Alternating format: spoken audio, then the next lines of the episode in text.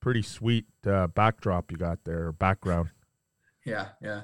I don't know. It's uh, yeah, it it helps actually sometimes because like I, I'm just out of my room here in Guelph and Oh, are you?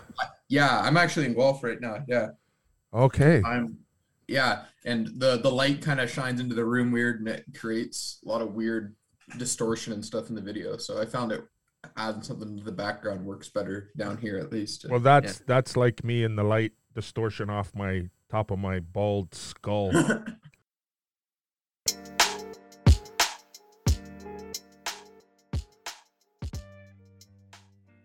hey, crew! Welcome back to the Skippy Report. On today's episode, we have Gavin Brady. So, uh, who are you, man? I'm uh, as Keith said there. I'm Gavin Brady, so I'm. Uh, I guess who am I? Eh? That's a that's a deep question, Keith. Um, Yeah, well, that's kind of hard for a 20, 20 year old to answer. yeah, yeah, I'm. Yeah, I'll be uh, 20 right now. I'll be 21 this year. Yeah, born in 2000. Um, but yeah, I guess I'm. What do you do? Where you live? How you know me? Yeah. Yeah, so I'm uh, I'm from Port Hope or Cobourg, I guess you could say. I live just north of it. Um, I guess I, guess we met back in probably what was it like six seven years ago there, probably keep Now telemark skiing at Brimacombe there. My uh, my mom introduced me to you. You kind of helped me get into the sport. It was uh it was a cool time for sure. You know, it's you especially look to it like how like I think my skiing and even your skiing as well, how we've developed and stuff over the like the last 10 years there's definitely things change right you're Yeah. on ntn now things are pretty cool I know when we can get together to ski, I'll I'll get you because I have a spare pair of NTN boots, and Gavin's got feet like I have, and he can get on some of my gear and try NTN. Because when you're a big guy, that's the toughest thing to do is get into new equipment because demo fleets don't have Sasquatch gear. Not that No, Gavin's a Sasquatch. When you if you ever see pictures of he and I, he's the little Yeah. telly bro that I haul around all over the place. He's I, I still look like a, little kid next to you at, at six two I know my buddy who's the uh, head coach of the U.S. telemark team, Keith Rodney. He just made the uh, PSIA demo team that goes to Interski. I think he's on there for the next three years, and I think he's about five foot six on a good day. And he posted a Yeah. photo of the other guy who got awarded being on the team. And I was like, dude, how come you always find the holes to stand in when you're next to big guys? so yeah, we're gonna talk about it about telemark, but uh, the other thing that I think is really cool, and I've always had a fond heart for uh, kids in uh, farm country, is uh, Gavin goes to University of Guelph, which is a big ag university up here in Canada. And uh, what program are you in, Gavin? Because Yeah. I think it's kind of cool what he's doing. Yeah so i'm at the university of guelph right now. So i'm under the uh, ontario agricultural college here in a four-year program. And um, so i'm doing a major in crops horticulture and turf grass. And uh, yeah so it's uh, it's pretty cool. It's definitely one of the, the leading programs worldwide for agriculture which is you know it's it's nice to be on the forefront of things. I, I have to interject here because when you said turf grass, I was like, I could just see you being the Bill Murray character from Caddyshack. You know, where he's got Yeah. special turf grass. You can play 18 holes during the day and then cut a little bit and take it home and smoke it, right? yeah i'll be honest i am uh, i'm mostly focusing on focusing on the uh, crops and horticulture side of things rather than the turf grass i haven't really taken any courses there but um it's actually kind of neat like i know for me they they amalgamated all three of those things into one major but they've um for the incoming class next year they've uh they've decided to split them all out so it's going to be a bunch of division there which would be kind of interesting so, what would you do like working in turf grass? Like get a degree and then work at golf courses and city Yeah. parks and that sort of stuff? Yeah, exactly. Golf course management, uh, like commercial lawns, like school lawns, stuff like that. Um, you know, like there's like even like to sports arenas and stuff like that. You get looking like there's it, it's endless, really. There's huge amount. Like the turf industry is huge. It's Right. yeah, it's, it's way bigger than most people actually realize. And so, okay, so you're not in the turf grass part, you're in the other part. And so, Yeah. give us a little bit of information about that. So yeah, I'm under. Uh, I'm focusing mainly on the crops and horticulture, and uh, kind of I guess my passion from there stem from I'm uh, my family uh, we're cash crop farmers, and um, I've actually as well for the past four years on the side I've been um, I've been running uh, my own business called Midlock Farm. So it's been a market garden that's been rapidly expanding, which is kind of cool. And uh, yeah, I guess that's kind of really what led me into the, the the crops and horticulture side of things rather than just the the crop side of things. So when you say you're a cash crop farmer, how much acreage does your family farm? Yeah, so we're we're farming a few thousand acres. Uh, we're certainly not the biggest boys on the street, but uh, we're a decent size out there. And um, and the crops yeah, crops you guys grow? Yeah, so we're growing uh, corn, soybeans, and wheat. Right. And um, yeah, and we uh, we implement cover crops and stuff like that as well on a uh, on a basis that we're always trying to keep that soil covered and building it and increasing our organic matter you know. And that's um, the the uh, gavin can be found on a couple of handles on instagram right? Yeah i can be found uh, with my name. I can also be found uh, under midlock farms on facebook and uh, zero till farmer on uh, instagram. So since Kieran moved out into the country, and I've been uh, helping her with her kind of homestead, as I say yeah. in brack in quotation marks with my hands, um, I've learned a lot about no-till or zero-till farming. So mm-hmm. maybe you can tell the listeners what no-till or zero-till farming is. Yeah, so I think there's kind of three stages of tillage, I guess you could say. There's uh, like you've got conventional tillage, which is what you what most people would imagine. It's uh, you, the farmer's going out there with a plow or a disc and they're they're really working up that earth. They're they're they're creating uh they're creating temporary tilth within the soil to make it really kind of like spongy and soft and it, like i i i'm against it but i will admit it does create a really nice seed bed that has proven yield leads to slightly higher yields. So when we start moving towards um what most people would refer to as minimum tillage that's kind of when you're getting more into using like machinery that's maybe only doing like the top inch or two or maybe even like a quarter inch and it's just you're just breaking the crust on the top of the surface there just to stop um creating like a like you can get like a pan layer on the surface as well right um, you mean and, like that um, crusty the crustiness yeah. that's hard to break apart to to plant exactly. in right so yeah a lot of conventional tillage is aimed at kind of breaking that as well as it also lets you uh, incorporate if you're broadcasting like dry fertilizer onto your fields, it right. allows you to incorporate that really well. So that way it's not just sitting on the surface and it's not prone to runoff and stuff, which is one of the big uh, nutrient management uh, stewardship goals that I think all farmers are undertaking is reducing um, nutrient runoff. Yeah, and you then, know, it was interesting because when I used to teach and I would teach about uh, water systems, which is a unit in grade eight science, mm-hmm. and we would talk about watersheds, and I let the kids know about runoff and and you know uh, growing up as a kid and working on farms one of the farms near the cottage they weren't allowed to spread their manure it was a dairy farm and mm. we would build big piles of manure at the back of their property and um, and it would just naturally degrade into the soil because we were on a slope that ended up in the lake mm-hmm. and mm. you know we they didn't want the manure in the lake because it fed some of the uh, invasive species. And then similarly, uh, in recent years, we've noticed some gigantic blooms of the invasive species in our lake uh, because they like phosphates, correct? And, yeah.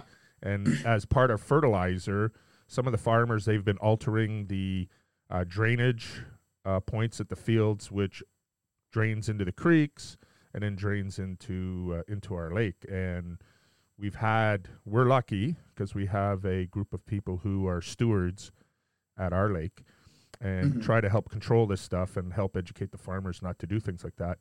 But yeah, we've had some pretty big invasive blooms of uh, species that don't belong in our lake.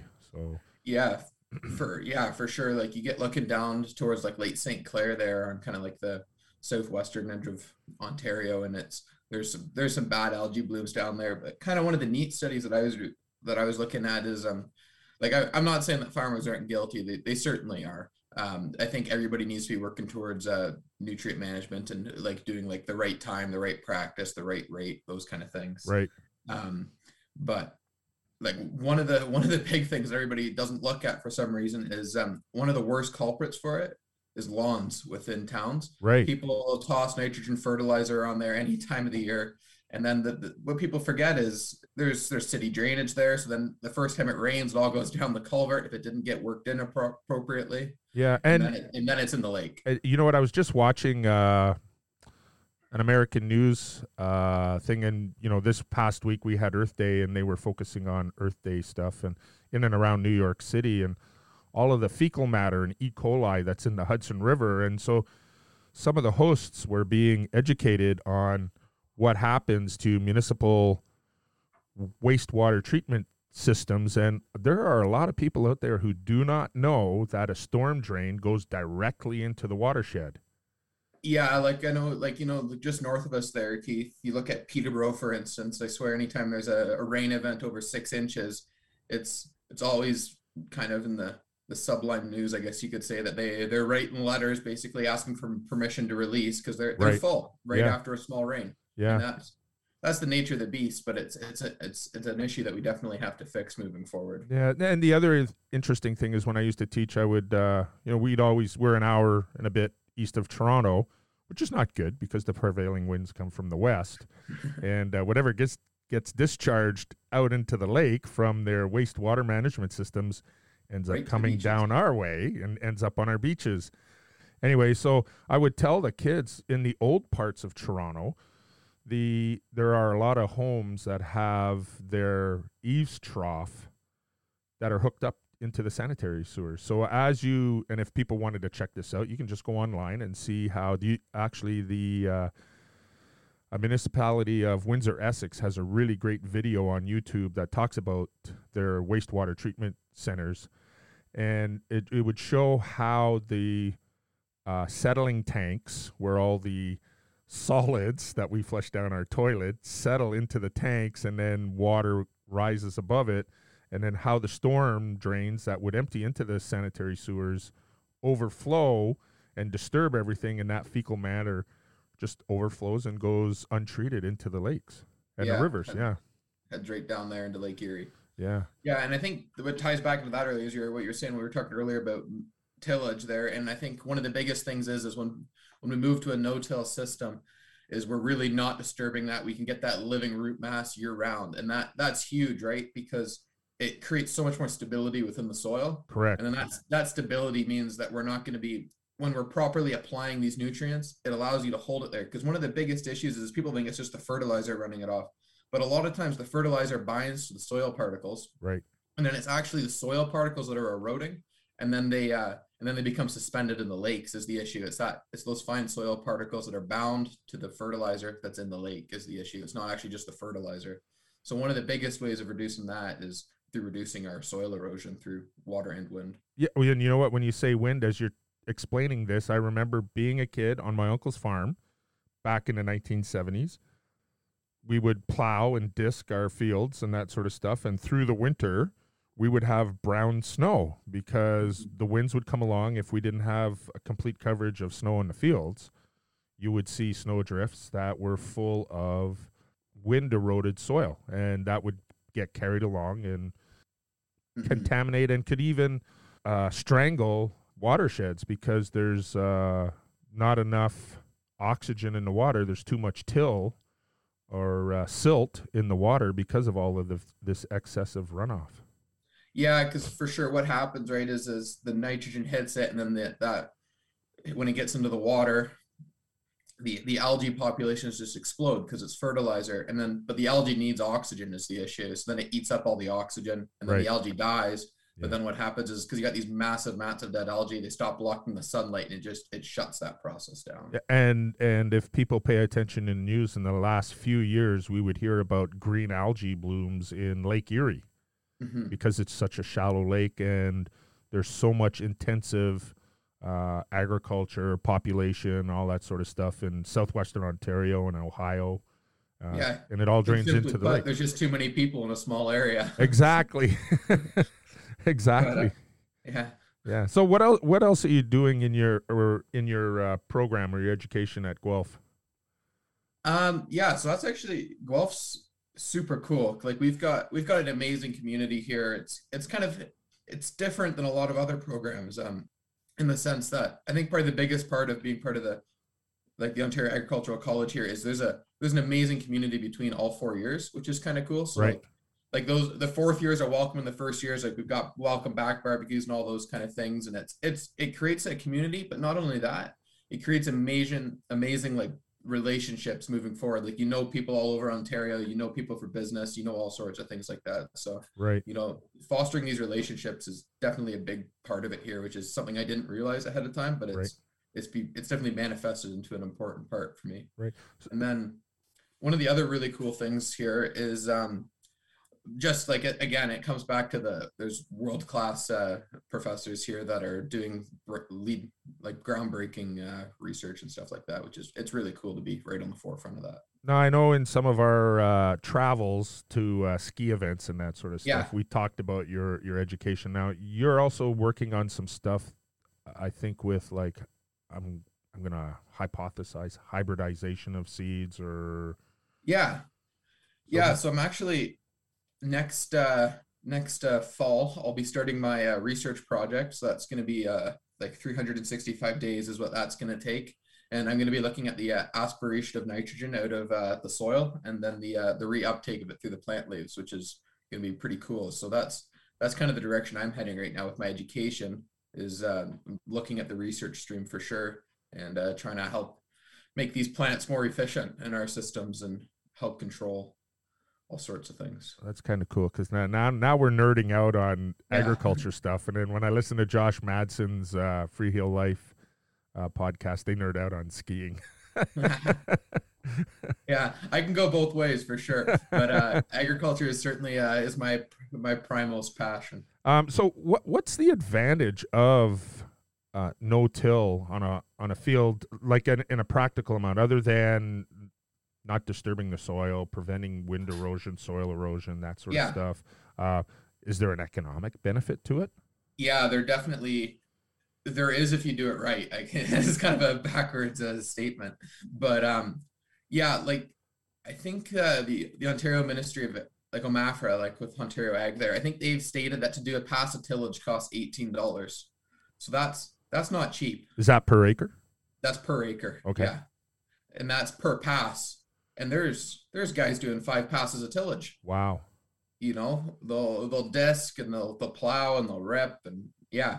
Whereas you go in there with no till so you've immediately lost all of those passes which is savings in your pocket to a certain extent. You're not spending the money on your upkeep of the equipment. You don't have to own the equipment. You don't have to maintain it. Right. um, and then you transition transition over to no-till equipment and no-till equipment is slightly special because it is designed for working in ground that hasn't been disturbed and the structure hasn't been uh, changed right, And so you're generally working in harder ground Right. so it is it is slightly different equipment um, but that's that's just part of your transition to it once you have the equipment you have it for doing it right. and then there is there is generally a slight yield drag with no-till Oh, is there? Okay, that was my yeah, next question.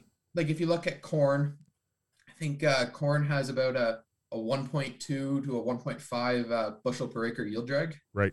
In Ontario. When, and when you on talk about yield drag, you mean like a, a lower yield? yeah. Yeah. So like if you had been doing conventional tillage, you wouldn't have had that yield loss. Right. But people people always forget, oh, the yield drag. But the thing is, is we just saved fifty dollars on not doing tillage per acre. Right. So we're losing eight dollars due to yield drag, but we saved fifty. You know, Right. so you're really you could say ah like forty two dollars, right? Yeah. Is uh is the difference. So that to me that that economically works. Right. Um, yeah, which is kind of neat. And and we're seeing a lot of farmers moving to that these days. Yeah, it's super out west. It's everybody's no till. Oh, really? much. Yeah, everybody's no till out So west when we've out in the prairies, yeah, like our prairie provinces, super low precipitation levels, and uh, the ground's generally a bit sandier, so it's really important to hold it there. right? Like their biggest battle at west is holding moisture year round. And if you're- in- If you're plowing it or disking it, you're exposing much more soil and Yeah. particles, and then that moisture gets released into the atmosphere. exactly, you're opening that soil up and it just evaporates. Right. Whereas here in Ontario, we actually one of our biggest issues is is we generally have too much water. Right. Um, Believe it or not, on those really hot days where it's, you know, 30, 30 degrees Celsius and 98% humidity. Well, that's the thing is in our spring and fall we've got too much water, and then in the middle of our summer we don't have enough. Right. So we, we go from an excess to a deficit pretty quick here, and that that's just part of Ontario. With it's in extremes, right? We live in a northern climate, Yeah. um, and compared to our friends down south, anyways, we certainly do. Right. Um, but that's one of the things with uh, no-till no-till was a lot more popular in Ontario probably from the 80s until about 2010. Oh, really? Yeah. So a lot of people started moving over to minimum tillage kind of in the late 80s in Ontario and it was it was all the rage. That's Right. when we that's when we transitioned fully to minimum till was 83. Okay. Um, but the thing is with Ontario again, what I was saying is because in our spring we've got that excess water. Right. You generally have a slightly delayed start date because our fields are a bit wetter. Correct. And we have been mitigating that through the use of cover crops and having like a living mat so that way we can the soil structure's there and it can kind of hold the weight of the equipment better so we're not leaving tracks, Right. which is really important because that's the one uh, number one yield robber that we can really control Right. aside from fertility is compaction. Right. And that that's where you're starting to see the uh, the uh, using of uh, tracked tractors. Yeah. Yeah, I know we were out uh, near Stockdale and we were coming along, coming home, and there's a machine out there with all the equipment and taking up the entire road plus a shoulder. As we're passing by on the shoulder, Sean looks and she couldn't believe the tracks, and I, I explained to her how that is. It disperses the uh, the pressure on the earth. so tracks are they're really neat actually so like you got your standard implement tires that you probably run at around 40 to 80 psi and those are bad right because that, that's Yeah. pounds per square inch straight down on the ground Yeah. in those areas you're going to see reduced yield but the, there's a neat misnomer about tracks actually is a set of like wide tires that you can run down at 4 psi are Right. actually better than tracks but the big advantage to tracks is if you're are getting into wet conditions, they generally claw at the ground a bit more, so you're less likely to get stuck, which is why a lot of guys will go to them Right. because you still got that you still got the low compaction and they're they're stickier on the ground because you got they just they pull harder, right? Whereas a big wide tire, Yes. you know, you might have eight inches of flat tire on the ground, but it just people like tracks. They're kind of a novelty item to be honest. You can you can get about the same results with a set of uh like uh, low pressure tires, Right, But uh, right. they're they're pretty neat. So after you finish your uh, education, where do you see yourself? That's what everybody asks me, Keith. Of course. Working on your dad's farm? uh, maybe eventually, yeah, or in conjunction, anyways. Right. Probably not just for him. Um, Yeah. I don't. I don't. advising him. He, yeah, what he says. He says I'm going to waste all his money. Um, you you yeah, just don't waste what you're doing now, right? yeah, exactly. Um, I think I could definitely see myself probably doing some research for a little bit, or at least doing research in conjunction with it. There's some really good extensions that I could do that with, and Right. working closely with farmers. Like I, I love research. I'm passionate about it. It's that's that's actually one of the the neat things with farmers is uh, you know they people think oh farmers are stuck in their ways, but they're actually some of the most forward people generally. The ones that are successful Right. are the most forward people in terms of adopting new technologies. I We're know a little off topic there. But My yeah. uncle, uh, I'm going to say he's 70, 72 Yeah. now, but you know what? He was always an experimenter.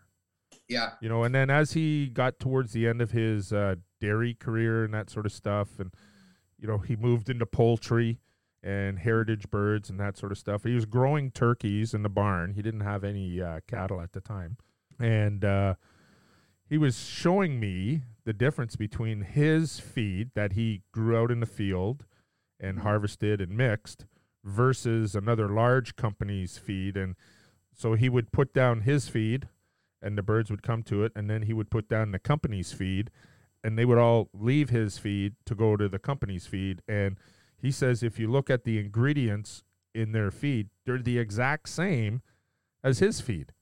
Hmm. he says there's got to be something else in there that attracts the birds to that company's feed Yeah, like I could just be something as similar to as like a slight processing or grain kernel size and stuff like that. There's Right. there's weird idiosyncrasies, but for sure, yeah. right right Cool. Mhm. But kind of going back to probably where I'm heading is uh I definitely it's kind of up in the air to be honest, but I definitely think uh, right now I'm looking at working in research, but I'm also uh, as I was saying before, I'm also looking at definitely growing uh, midlock farms more. oh yeah um, and kind of building that up. I, I think that could definitely be something. Whether it's going to continue to just be a, a vegetable farm, likely not.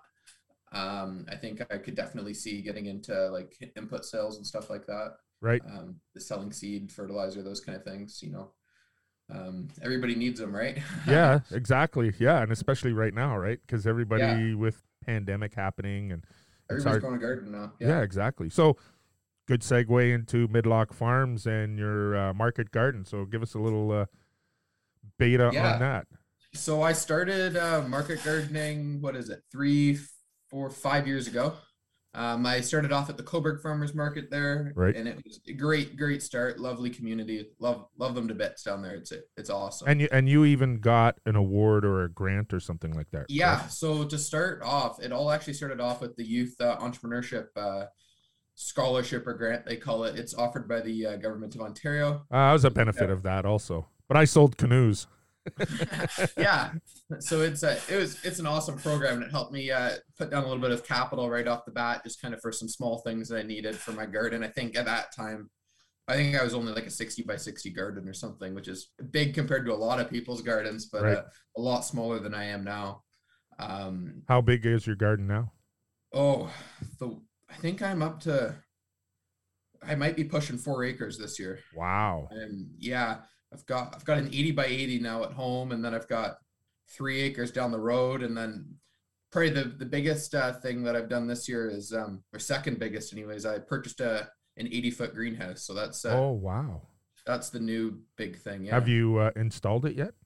It's uh probably about 50% installed. I uh, was installing it there, erecting it anyways over a couple of days there last week, and then I had to skip back here to Guelph to do my last three exams, and then on uh, Monday night there, I'll be going home for the next uh, four or five months, kind of thing.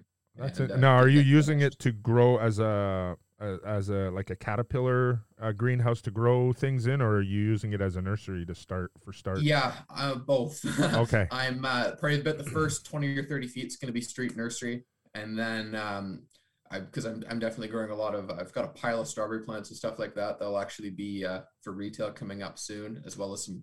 I'm gonna have hanging baskets and stuff too, like ornamental flowers. Oh, cool. Yeah, so those will be popping up. You'll see those for sure on uh, Midlock Farms there on Facebook. Um, and then uh, the rest of it too is going to be uh, this year. It's going to be in ground with uh, like cucumbers and tomatoes and peppers. Now, will then, will you be doing? Because I've been doing a lot of research. Because we're going to take most of Kieran's yeah. garden and make it vertical. Are you doing the same sort of thing, or? Um, yeah, like with the, the, nature of those plants, like a lot of them are vining plants. So yes. I will be able to. I'm going to be growing them up rather right. than out on a uh, on a trellis system. Right. Cool. Um, yeah, for sure. Vertical is vertical is the future, I think. and if people out there don't know, and you're thinking about tomatoes, you need to buy indeterminate tomato seeds to grow because they're the vining tomatoes. Yeah, whereas a determinate tomato, which is probably eighty percent of what you see at a grocery store or something sitting out front, they'll they'll only get to about four feet tall, right. which is which is great for some applications. Yeah, but, yeah, yeah, because we uh, we started last year. Uh, I think one of the first crops that we started were tomatoes, and I was making some tomato sauce. I was like, you know what, I have to take all of this tomato out to uh, decrease the amount of liquid in the sauce. I'm just going to harvest the seeds. And I just took them right out of the tomatoes and put them in uh, a croissant clear container. And that was my little greenhouse. It was perfect. And then we transplanted all of the tomatoes. I don't know how many hundreds of tomatoes we got out of Kieran's garden, but That's it was awesome. incredible. Yeah, we, we had so many. We made salsa, we made tomato sauce. You know, mm-hmm. we were mm-hmm. eating them putting them in salads That's and all that sort of stuff. Yeah, yeah it's kind of it's, it's awesome once you have a surplus of something. Just how if you're creative, just how it just pops up into everything. It's pretty cool. Part of part of my passion, the reason I'm down this road is I I just love fresh food, which is kind of why I'm, which is kind of what led to market gardening, right? Like it's just the the, the quality of fresh food is just it's unbelievable. Yeah, it's uh, I think everybody should experience it. They should. You know, uh, when the girls were at home, so this would be, I think, 10 years ago now, mm-hmm. maybe even before that, there was a farm, uh, um, an organic CSA in um, Camborne, North Camborne.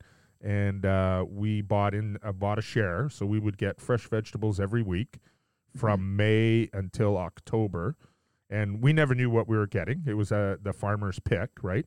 Yeah. And uh, once the girls started eating it, they were like maybe 16, 17 years old, and they're like, wow, does this food ever taste better? So Yeah. since then, you know, we had gardens when the girls were little, which were primarily to keep them busy. You know, they would go out and get snap peas and cucumbers and that sort of stuff. And as they grew, we kind of set that aside, but we went back to the gardening. And then with the pandemic and Kieran, ha- Kieran having her land, Mhm. that's where she has the land, and Sean and I are the stewards of her garden. And even Yeah. Bronwyn, you know, they're they're in Windsor. It's incredible how much further ahead they are in the growing season Oh, than, it's than we crazy are. down there. Yeah, Yeah, like even when I drove down here, because I don't, we don't have uh, stable internet at home, so I had to come down here, unfortunately, and isolate with the pandemic and uh, to write my uh, quizzes, my not quizzes, exams. right. But just driving along and looking at the wheat fields and stuff, it's it's like five inches taller than what we've got at home already. And Exactly. it's just it's so green. It's like oh, it's and and makes just me envious. just for listeners who are not in and around the GTA area from where we live because Gavin lives 10 minutes north of me almost directly and Guelph is almost 2 hours directly west. Yeah, it's pretty much on the dot, two hours, I think. Yeah. Yeah. It's a little further south too, so Yeah, it's a little bit further south, but we've uh we've got the same amount of heat units here, which is kind of interesting. okay. Just because we're a bit further off the water, Right. So uh, the amount of the growing degree days is is basically the same. And so, if people don't know what heat units are, all you Yeah. have to do is find a place like, say, Port Hope, which is on the shore of Lake Ontario, and feel what it's like in the summertime. And then you drive a half an hour north to Peterborough, and it could be almost eight or nine, maybe even 10 degrees Celsius warmer because they're not near that thermal mass that helps regulate our microenvironment. Yeah, for sure. It's it's neat. Yeah. That's kind of cool. So, um, where do people find your produce from Midlock Farms? Do you actually? I know that last year you tried having an honor system market. Uh, yeah. And it it went awesome actually in the end. And Yeah. where where but are you going to go back there this year or? Yeah, so I'm gonna be on the uh, I'm gonna be back there again on the side of uh, County Road Nine there, just uh, just west of the tennis courts and the chip truck there. Oh, and that's at County Road 18 that goes up into um. Oh, it's not Harwood. It's uh. Yeah, what's the name of that road? I've ridden my bicycle a million times through that little village. Oh, uh, Is it Plain? No. well, yeah, you're in Plainville, up on the hill, Yeah. but most people would be familiar with. Uh, oh, what the hell's that little town's name just east of Bewdley? Harwood. Har. Yeah. It's No, it's not Harwood, is it? Uh, I think so. Oh, anyways, so just look for Plainville, County Road Nine, and County Road 18. Yeah, you just drive all of County Road Nine and you'll find me. Yeah, Um, in a cornfield. no, like I'm, I've I've got I've got an address and stuff on. Uh, if you are actually, if people are interested in finding it, it's um under Midlock Farms on Facebook. There, I've got I've got a retail address and stuff. Oh, like that's that. good. You can, you can just toss that straight into Google Maps and it'll it'll take you to my vegetable stand, which is it is an honor system. Yeah. Um, and I know that was I think probably what you're hinting at there is uh last year the, the beginning of the season I was receiving quite a bit of theft from it, unfortunately. Yeah, you know what? I have some really makes former students who live in Welcome, and uh, their mom runs a market garden, and uh, the same thing theft, whether it was money or or produce and that sort of stuff. You know. Yeah, it's it's really unfortunate because the thing is, is I have I grow so much food. It's like you know, like if if it was a money issue for someone, it's like take whatever you need kind of thing. It's I'm Yeah. I, I like you know like it's I like I'm, I'm willing to help, like help you. Like it, it doesn't cost me a whole like it's my time is mainly what I have invested, and if somebody else is hurting and just needs help helped out for a week or a couple of months, you know, Right. especially the pandemic, it's hitting a lot of people hard, right? Exactly. Um, and they're I'm- not as fortunate as us and have the land that we can, you know, turn into a garden or Well, yeah, chickens on. I'm, I'm pretty fortunate working uh being a, a farm employee it's certainly a, an essential worker position um, right. so i've i'm i it doesn't really uh not too much has actually changed in my day-to-day life by the pandemic in terms of work it's still you know you got to go out there and if you if you don't plant it it won't grow and if it doesn't grow you can't pay the bills right Yeah, exactly. And you know what's interesting? Last year when Kieran's a uh, chickens started laying, and she has enough that she can sell eggs to friends and that sort of stuff. She Mhm. didn't know how much to charge, and she was uh, she worked out all her expenses and that sort of stuff, and then she says, "Okay, well, it costs this much, but I have my time, and that means I'd have to sell eggs for seven or eight dollars a dozen, and people would probably not want to do that." And um, buy them is the issue. yeah. So I said, uh, Kieran, welcome to the realizations about farmers. About business in general. Yeah. yeah, it, you know what? They work so hard. Yes, they have land. They have all this equipment that the bank probably owns and that you're paying off. Yeah. And uh, you know the long hours, and they're working for, you know, less than a dollar an hour or something like that. Oh yeah, it's I'd be I I'm I'm a I'm an employee of my dad's business and that pays for my schooling and stuff is the the main benefit. But I'd be I'd be scared to look at what he makes per hour. It's- Yeah, it, you do it for the well love. below minimum wage. It's Yeah. probably around the ten dollar or under. Um, Yeah. But the thing is, the neat thing is, is sure you're not bringing home a, a great wage per year, but you are building equity. You're paying off farms, right? Right. So that it's it's not a liquid asset, but it is an asset. That's right. And and that uh helped me to explain to her it's like, okay, so if you've got a thousand acres Mhm. and you're making this much money, how much more difficult it is to is it to add another thousand acres or- yeah, or even one acre or expand your little market garden or kitchen garden? Uh, there's not that much effort. You know, we were we would grow up, uh, or when the girls were growing up, we'd be at the cottage and we have friends there, and they have a few kids and our two kids, and we never knew how many kids we were having for lunch. Some days we might have five, six, seven. Some days we might have two or three. Some days none. But when you're cooking for a couple of kids, there's no extra effort to cook for a few more kids. yeah. Like if you can, I think the easiest way of saying that is if you can do something really well on ten acres, and as long as you've got the management there, in order to to, as long as the management's present, it's it, you can scale anything, right? Like Right. it's if you, if you can do it on ten acres, you can do it on a thousand. Right. as long as you're able to scale it proportionally and sustainably. Yeah. Like, like cer- cer- certain things don't become sustainable at, at larger scales, but Yeah. um, Well, I have. d- Do you know Aaron and Tyler at um, Yeah. Foragers Farms? Yeah, so they're increasing their small organic farm, and up until Mm-hmm. now they've had a BCS, which is a walk behind tractor. It's like a, a mega heavy duty tiller that you can Yeah. put implements on and that sort of stuff. And they've just purchased a tractor. Uh, they had antique tractors, but they've just purchased uh, a newer A tractor, and uh, they've added more land. So as they grow, that tractor, whether they're working on two or three acres, can now work 40 or 50 acres. well, that's the, that's the nice thing about a, a tractor is, is they don't they don't mind how many hours a day they work. Correct. they don't complain as long as you do your maintenance for them and keep them full of fuel, they're good to go. Yeah. I remember we were working on Kieran and Henry's septic system and we had the miniest of excavators. Yeah, We were able axe. we were able to drive it into the garage because the people who Mm-hmm. built their house put part of the septic system in the garage. And the shovel on the front of it was maybe 14 inches by 14 inches. Like it was so Yeah. tiny. And the guy that we borrowed it from, he has a landscaping company and he said his employees laughed, said, We could shovel more than that thing. He goes, All day without complaining, without taking any breaks. And that's the Yeah, advantage of the equipment, right?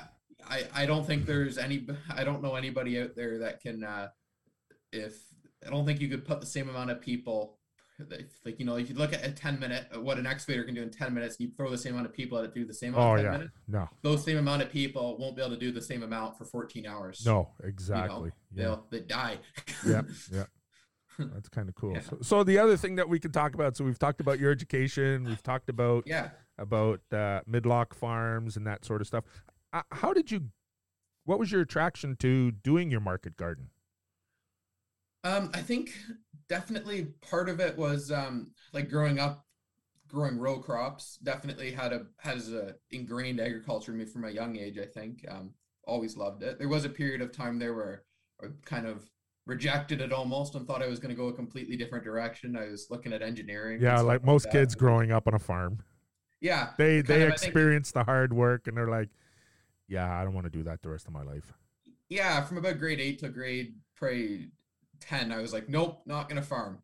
And then grade eleven, grade twelve, all of a sudden I'm applying for a, a school that specializes in agriculture. Right. So a pretty big turn on the head there. Um, but yeah, I think definitely just I, I love like watching plants grow is just it's a there's something super satisfying about it watching your fruits of your labor just mature and Right. become something amazing whether it's with uh, wheat corn or vegetables like it's just Yeah. it's amazing Yeah. You stand back and it's like, yeah, I grew this. yeah i did that Yeah. Yeah. Exactly. I, I facilitated it anyways right. Right. You know, you know what? That was the same thing as when I worked as a carpenter. You know, you'd stand back at the end of the day and it's like, whoa, I, we were able I to do that out. much. Yeah. You, you get immediate satisfaction. And then when I Yeah. w- moved into teaching, it was like, how long before I get job satisfaction out of this job? And I'm sure that there are a lot of people stuck in that sort of mentality, but it took me a good five years before I actually started to get some job satisfaction from teaching. Yeah, I think part of that too is it's probably right when you first started teaching, you're probably, well, knowing who you are, maybe you weren't, but I know probably a lot of people are probably super nervous and stuff, and it takes them a little bit of time before they fall into their groove and really feel comfortable, right? Well, you know, what? yes, but I was really lucky because I worked. I, my first job right out of university was shop teacher. Well, not right out of university. I did work in uh, logging camps in northern Ontario, but yeah, shop teacher. So I had one lesson prep for the grade sevens, and I had like five or six classes there, and then I had one lesson prep for the grade eights, which was another five or six classes. So Mhm. I really benefited. Actually, my, my life benefited from the simplicity of that. I have some colleagues who taught specific topics, subjects, and they hated it. They thought it was boring. And I was like, you know what? The freedom that having one prep or two preps for 10 classes allowed me to enrich the other parts of my life, which was generally riding my bicycle. Yeah, that's, yeah, I think that's probably definitely both a big part of both of our lives is when you start looking outside of agriculture and like jobs, I guess, uh, we're both very into to activities, right? Like we both telemark ski and Yeah. I love whitewater kayaking and you're super into stand-up paddleboarding and stuff like that. That's and right. yeah. I think I would be more into whitewater kayaking if I had learned how to do a roll before I almost Yeah. drowned. Yeah, I think that's like anything, right? A bad experience can kind of put you off something. Yeah, but that Yeah. doesn't that doesn't you know I'll go out kayaking, uh, mostly Yeah. flat water. Yeah, but I love I love tripping in a canoe. You can take more gear than in a kayak. Oh yeah, canoe tripping is amazing. You go into the the back country of Algonquin or Wabakimi, and it's just it's breathtaking. Have Have you uh, seen? I think it's Kevin Callan. yeah, Yeah, so I I went to a talk that he was giving at the Cobourg Library one day, and uh, first words out of his mouth were, uh, "Who here has been tripping where you didn't have to portage?" And I was I was the only guy who put my hand up, and he goes, "You're a smart man." yeah, because he's been paddling in the backcountry for years, and there was a time in his career that he was uh, rediscovering the old uh, canoe routes Canoe in northern Ontario, and my gosh, the pictures that we saw were the rivers that we he would go up with all the log debris and that sort of stuff, uh, you know, and how he would have to drag his canoe up and over, and sometimes where there was no water that you know years ago there was it was it was insane yeah. Or the river was just too low in spots. Beaver dams changed Yeah. levels and all Yeah. sorts of things. yeah so like gavin you know he's an outdoor enthusiast but he's he's like a outdoor ed student he's into winter camping he'll go up into algonquin park in the coldest nights and Yeah, and that sort of stuff and yeah. I spent five nights in Algonquin uh, this past winter actually when the lockdown kind of eased off during the winter, and right it was a lot of fun. and I think uh, winter camping is one of those things. You know, you you can kind of suffer in the moment or whatever, but you look back on it and think, "Oh, that was fun." exactly. Yep. Yeah. Yeah you know that was like my first uh, paddling trip on lake superior. We put in at wawa. We took out at montreal river harbor uh, and it's like 70 i don't know if it's 70 miles or 70 kilometers. It's like Seventy something. yeah, it's that's a long way, man. and, You know, and Yeah. it's and I'd never done that. I've only been used to paddling in and around my cottage and some rivers and out here in Lake Ontario and that sort of stuff. But uh, I really love paddling on Lake Superior. You can get out there and other than your paddling partner, you don't see other people for two or three weeks. Yeah, for sure. Like I, I love it. Like I think definitely kind of outdoor like education and sports is definitely my uh my secondary passion to agriculture. Or, Right. I think you know this, but I'm uh these uh this this upcoming year and this past year, I've actually been the president of the uh, University of Guelph Outdoors Club, which is Right. pretty cool. Yeah. So yeah, which is I think definitely our motto is uh, instilling in uh, like outdoor um like uh oh shoot it's uh, like yeah it's we're getting people outside that have never been outside right so like we're taking a pile of uh, international students that are on exchange and stuff like that in Algonquin Right. and it's just it's so cool to see the reactions and stuff Right. You know what? I was just thinking of an opportunity. We'll talk about it when we're finished this interview. Just remind me of the TSO youth stuff. And um, so, telemark skiing. Why Mhm. did you get into telemark skiing? Other than you Probably probably saw me and was like, yeah, that's cool, man. saying it now i think uh my uh my my smart aleck reply would be to suffer but uh I don't know. You, honestly, you, you, you know Adam Sauerween, right? yeah anyways, he's got a podcast and uh, he talks about uh, I can't remember his exact quote, but it's like his level of the, the ability to suffer. He equates to his level of fitness, which there is no correlation, no you know. But he he just likes to get out there and suffer. Yeah, I think uh, I think your level of fitness can just let you suffer more. it lets you go further. Um, Right. But definitely, uh, the reason I got I think the reason I got into it was um, it was oh gosh, probably I must have been probably ten or something. I can remember just skiing at our our home hill, Brimacombe there, Right. which is, uh, also known as the Oshawa Ski Club in Kirby previously to that. Um, I can just remember, I don't know if it was you or who it was, but I can just remember seeing a couple of telemark skiers, you know, and just watching them go down the hill. And it was Right. just I'm like, that's, I want to do that. Right. Yeah, yeah. And you know, Ga- Gavin talks about how we kind of met, but he he forgot that we've kind of been intertwined in each other's lives for a lot longer than he thinks Yeah. because his mom taught both of my girls. Yeah. Yeah. Yeah. For sure.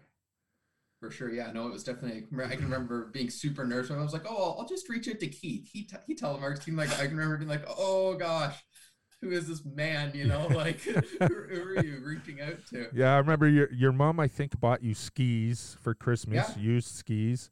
S- Set of used skis from uh, the city garage. Yeah, And a, they uh, had the G three Targa binding on it. They had what were they K two? They were K2. Uh, I think they say telemark right on it. They, were- do, were yeah, but I don't know if they were like heli piste or totally piste, maybe. totally piste. Possibly. Yeah, I don't have. I normally have them under my bed. Right. Um, like that's where I keep all my skis here Yeah. in Guelph. So I- I took them home. so I sent I sent his mom Sherry off to uh, Sojourn and uh, got him a pair of boots, seventy five millimeter boots, and uh, he's been skiing that ever since. I remember yeah. the first day I was Yeah, skiing that's- with him. I, I saw his skis, but I did take out a, another pair of skis, and uh, Gavin made a lot of great progress. And I was like, okay, you suffered all morning on those skis. I'd suffered like three days before that. I'd been Oh, out two or really? three times. them. okay. Yeah.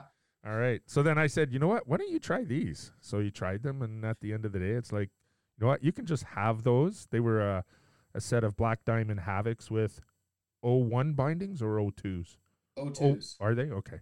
Yeah, instead of uh, ridiculously stiff cartridges, O- O2 bindings. Right. Yeah. Awesome bindings. Yeah. Uh, now, did did you have the problem with the cartridges unscrewing on you? I'll be honest. I remember way back. Uh, this is probably the totally wrong way to solve it, but as far as I'm concerned, as long as you just don't really move it, I think you get a bit of water in there, and then it kind of just freezes, so Right. you don't move. but I, I do know some people put a piece of duct tape around the two of them to stop them spinning, and I, I do fiddle with them to readjust them. But I, I don't know. I haven't really been bothered to put a piece of tape on Yeah. It's not that big of an issue. right. You know, it's going to be exciting to get you out on NTN, see what your reaction is like. Because I remember Well, trying trying NTN when I was in uh, Freehill Life visiting them for a week, and we crammed my feet into a size 29 boot, Oh god. and I went. Uh, I usually wear a 30 and a half, uh, Yeah. 75 millimeter boot, and Yeah. uh, I try to get a 29.5 about the 30 shell. So right, yeah. Yeah, Yeah, so that's what I have. I have an extra pair of 30s, so you'll uh, you'll like those. Mm. Yeah, and and then I remember I I don't know maybe I'm totally oblivious or something like that. I adapted very easily to NTN. I didn't have a problem, but it might also be my size too, right? Yeah, like I'm sure just the uh the the rigidal torsion like uh, that's associated with that binding, right? Yeah. Just I'm sure like I, I can remember skiing with you, and I remember like I remember you blowing out of a, a set of bindings like, once or twice. I remember thinking, "Oh my god, how did he do that?" But well, like, you mean like just crashing, guy. right? Just crashing, yeah. yeah. I, I, can remember. I don't know where. I don't know where Caledon or where we were, but I remember there was this awesome little hump, and we were both oh, just flying off. Yeah, it. yeah, yeah. And I can remember you. You're probably only a foot in the air, but like for like 20 feet. And I can remember you just hitting the ground, and then all of a sudden seeing one of your skis just leash and everything broke. yeah, exactly. You know what? That was World Telemark Day at Caledon a few years ago. Before NTN, I was on the uh, the OG Bomber Bishop, and I yeah. had wiped out, and somehow my ski had cut the leash, and halfway or a third of the way down the pitch, my ski just barrels straight down to the bottom of the hill. Yeah, I can't remember if maybe or did you rip? You might have ripped the whole binding out, maybe. Even. Nope, no, I've nope, never done any of that. Yeah, because you know what we talk. I, I, watch things on forums. I'll probably yeah. get in trouble, but you know what? There's not that many telemark skiers. And when I talk to the guys, you know, like Todd and Tony and Dave and Sasha, we all agree that it's bad technique when people are damaging their equipment. Now, you know, some equipment really isn't. Uh, maybe it's a bit more delicate. Yeah, yeah, exactly. And uh, you know, we yeah. take we take a look at some of the our friends who are also skiers, telemark skiers, and look at the problems that they've had. And being my size, and like Todd Joel and Dave Kilborn's a real hard skier, and yeah, Sasha, and you know, uh, even um, Steve Kahn. You know, he's he's a big guy, and we don't seem to have the equipment failures that some people have. Now, yeah. over age, things will fail. Well, even I don't know. Even look at me, for instance. I'm not a small guy by any means, and I know you go onto the forums. And if you just, I'm sure you could just write the words uh, like BDO2 and and people just be like they'd be hating on them and saying they tear out. But I've had those on those 185 Havocs, and yep. Uh, you know me, I'm I'm not afraid of a little speed. No, or air, or air, or air. yeah. yeah or or hucking uh, hucking cliffs and stuff. Yeah, oh, just go. Yeah, yeah. I can I can remember my dad the first time we were skiing at Tremblant. He hadn't really skied with me a whole lot at this at this point when I've been on telemark. And I remember we were just going down the side of the run and there was a bunch of medium jumps that were just lock, loping down it. And I can remember him just seeing me head towards me. I remember him thinking he was, I was out of control or something. And I was just just boom, just off them and stomping it. Right. He's just like, oh my god, I didn't know you could do that on those. And I'm like, oh yeah. Yeah, it's it's incredible. You know what? Like when I listen to Josh's podcast and Taylor's on there and Craig Dostie yeah. and they're talking about telemark skiing and you know what I agree with those guys. You, you get out on the gear that you have because I've gone back to the uh, volet uh, or or as you know that that's how Americans say it. I always chide the guys in Salt Lake City and I, I always say like voile, not volley, voile. Yeah. And they're three pin binding. I've gone back to skiing that with my leather boots during the pandemic yeah. time because you know what? The only hill that I was up to a certain point was out in Kieran's Field, and it might be 40 feet tall and and maybe two or three degree pitch. And uh, I was able to do a few telemark turns, you know, being able to be on that gear, much easier than my cross country gear. Yeah, and like I, I wish I had a set of uh, leather boots. I've been keeping my eye open for a set of big ones that come up. There's lots of size ten ones and stuff. Oh, okay. Well, I didn't know you're looking for leather boots. I'll have to keep an eye yeah. also. Yeah. Um, but I know, like, I picked up a set of. Uh, I think they're um, I think they're Blizzard Blizzard skis. They're like 210 or 220 centimeters long, straight skis and they're with that they're with the old voile binding on it that were actually a releasable binding from way back oh you've got the plate with uh yeah yeah with that crazy cartridge thing sticking out the front exactly right yeah okay but i remember just getting on there and i'm you know i got my three buckle like heavy composite boots and i'm just i'm strapping into these things I'm like oh this is I'm gonna tear these things apart. Like the skis are already delaminating. Like I got them for right. free, yeah, yeah. telemarker fashion. Right. Um, yeah. Dirt bag. to the dumpster, right?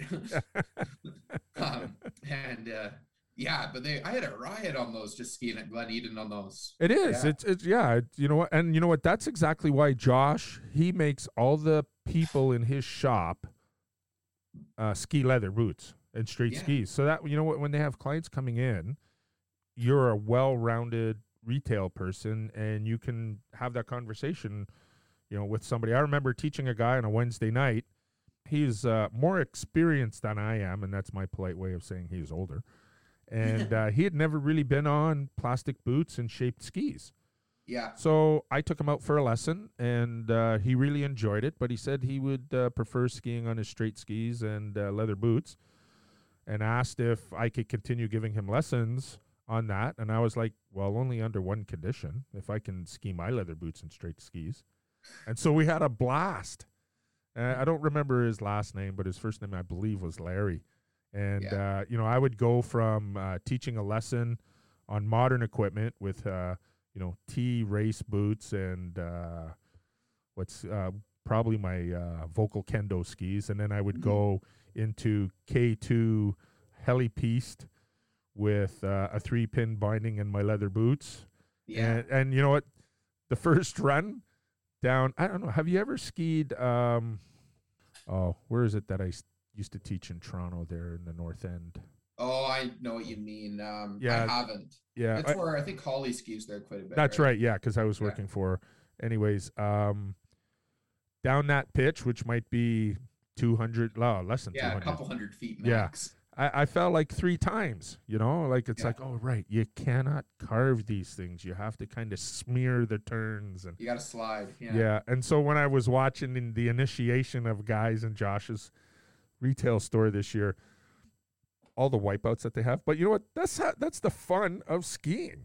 Well, and I really do have to believe that. I think it's maybe I'm like uh, I don't know. You go into the forums and people are like, "Oh, NTN's the future. Everybody needs to switch to. it. That's the only way we're going to get progression within the sport." But I think you know what? Like I think almost like you look at NTN 75 mil and then like three pin before it with and even 75 mil with straight skis and three pin with straight skis. I think they're almost all different sports. Like they're Yeah. like I think they all pro- flow and progress into one another and complement each other. But I don't Right. think you can say one's better than the other. Like they're all just they're different. Yeah, exactly. But the the only thing is that why they're saying NTN is is the future is Yeah. because nobody's going to go back and and No, nobody's building 75 mil stuff. yeah, yeah. No. So we just all Not have to dumpster dive and trade Yeah. things off with people, worn out stuff. But that's I don't know. Like I, I I equate that almost to people saying, "Oh, you shouldn't buy hardtail bikes." Right. You know, like it's you should only buy full suspension, and it's like ah. I know, hate I hate full suspension bikes. Now I I've I'm, never ridden one. Oh yeah. man, they absorb. Well, I, I may not ride it in the right spot, but uh, I find it it absorbs a lot of my energy. Yeah. Like even you know my my mountain bike I used in the wintertime to commute, and uh, you know, Mhm. you know the school where I teach, I have a hill both ways across the valley, and every time I'd be riding that front suspension going up the hill, I felt as if Oh, it's just it was just, uh, taking energy away from pedaling up the hill, unless I was doing it wrong. I I don't think you were. Like that's that's that's that's one of the that's one of the the fatal flaws with that system, right? Is anytime you add springs, you're you're absorbing uh you're absorbing energy, right? Yeah, and I remember Steve Kahn telling me the real reason why they developed that front suspension was to stick turns in in berms and that sort of stuff. Yeah. You know, instead of crashing up and over them. Yeah, like I, might be wrong. Yeah, I know my uncle, uh, like avid cyclist as well. But when I know he was down in um, Moab, I think, and he rent he rented a full suspension bike for a day down there, and it was Right. like you know like a like a seven thousand dollar bike kind of thing that you rent for a couple hundred bucks. Right. Um, and he, like he just had a blast on it, and he's like, at first I was a little bit nervous about it, like it had dropper seat and stuff on it, like Yeah. air, like it was, it had all the the gadgets, right? Yeah. He's like, I was just looking at these trails. I was like, oh my god, like there's like ten foot cliff drops and stuff, and he's just like, he's like, like he's a he's a competent cyclist, Right. but um, but hadn't really ridden a full suspension before. And I know he was just saying, he's like, oh my gosh, it was amazing, like what you could, what a full suspension bike allowed me to do. Right. Like if I'd been on a, he's like, if I'd been on a hardtail, there's not a chance I would have thought about riding Right. off. He's like, I'm not good enough. He's like, Yeah. there's some people that could, but Yeah. yeah. But I know he'd also, he's like, I asked him what it was worth, and he's like, yeah, can't justify that for riding in Ontario. He's just like, it's just different kinds of riding, right? exactly. Yeah. So, you know, that'd be more of a downhill bike probably. Yeah, like a downhill bike, or like, um, or just like a, like a like a a bike for like if you're doing like trails with like a lot of like elevation change with big drops and big Right. moves, right? Yeah, you see a lot of guys that like them for downhill for sure. Right. Well, I think uh we're getting near the end of this. Yeah, When when's your we- next exam? it's um my next exam is 6:45 on Monday night, and it's two hours. So that's gonna be a grain crops. That's all about again going back to those row crops and stuff that my family grows. So it's uh, Right. I think it should be a bit of a walk in the park, to be honest. I'm Oh, I don't say that, man. You know, I'm married to a Murphy. You better reach out and find some real wood to touch because uh, uh, sh- sh- sh- stuff goes sideways when people say that. You know, Mur- Murphy's Law. Yeah, no, I know. Um, I don't know. I've I've hammered through all my other exams, and it's it's kind of nice to be getting to the end, but you still gotta stick to it, right? And Right. Well, I uh, I want to say thanks for uh, spending an hour with me yeah, and uh, educating me and some of the listeners. And uh, don't forget Midlock Farms in the Cobourg, Port Hope area, up by Rice Lake, County Road Nine and County Road 18. Where? Oh yeah, you said to just to uh, go on your Facebook page and there'll be an address and that sort yeah. of Yeah, Facebook or Instagram, I'm I'm there. All Zero right. Till Farm on Instagram, Midlock Farms on uh, Facebook. They used to be the same, but uh, Right. kind of started building a zero till farmer brand there a couple of years ago for some reason. That's awesome. Make things more confusing for everybody. Right. Yeah. All right. Well, you take it easy, my friend. Tell uh, your parents that I said hi. And uh, I can't wait till, uh, as we say all the time, that this shit is done. Yeah. All right. Well, you take it easy. All right. Ciao. Ciao. Hey, crew. Just want to thank you for listening in to the Skipper Report and allowing Gavin and I to nerd out on agriculture, telemark skiing, and a little bit of outdoor adventures. Check back in a couple of weeks for the next episode of the Skippy Report.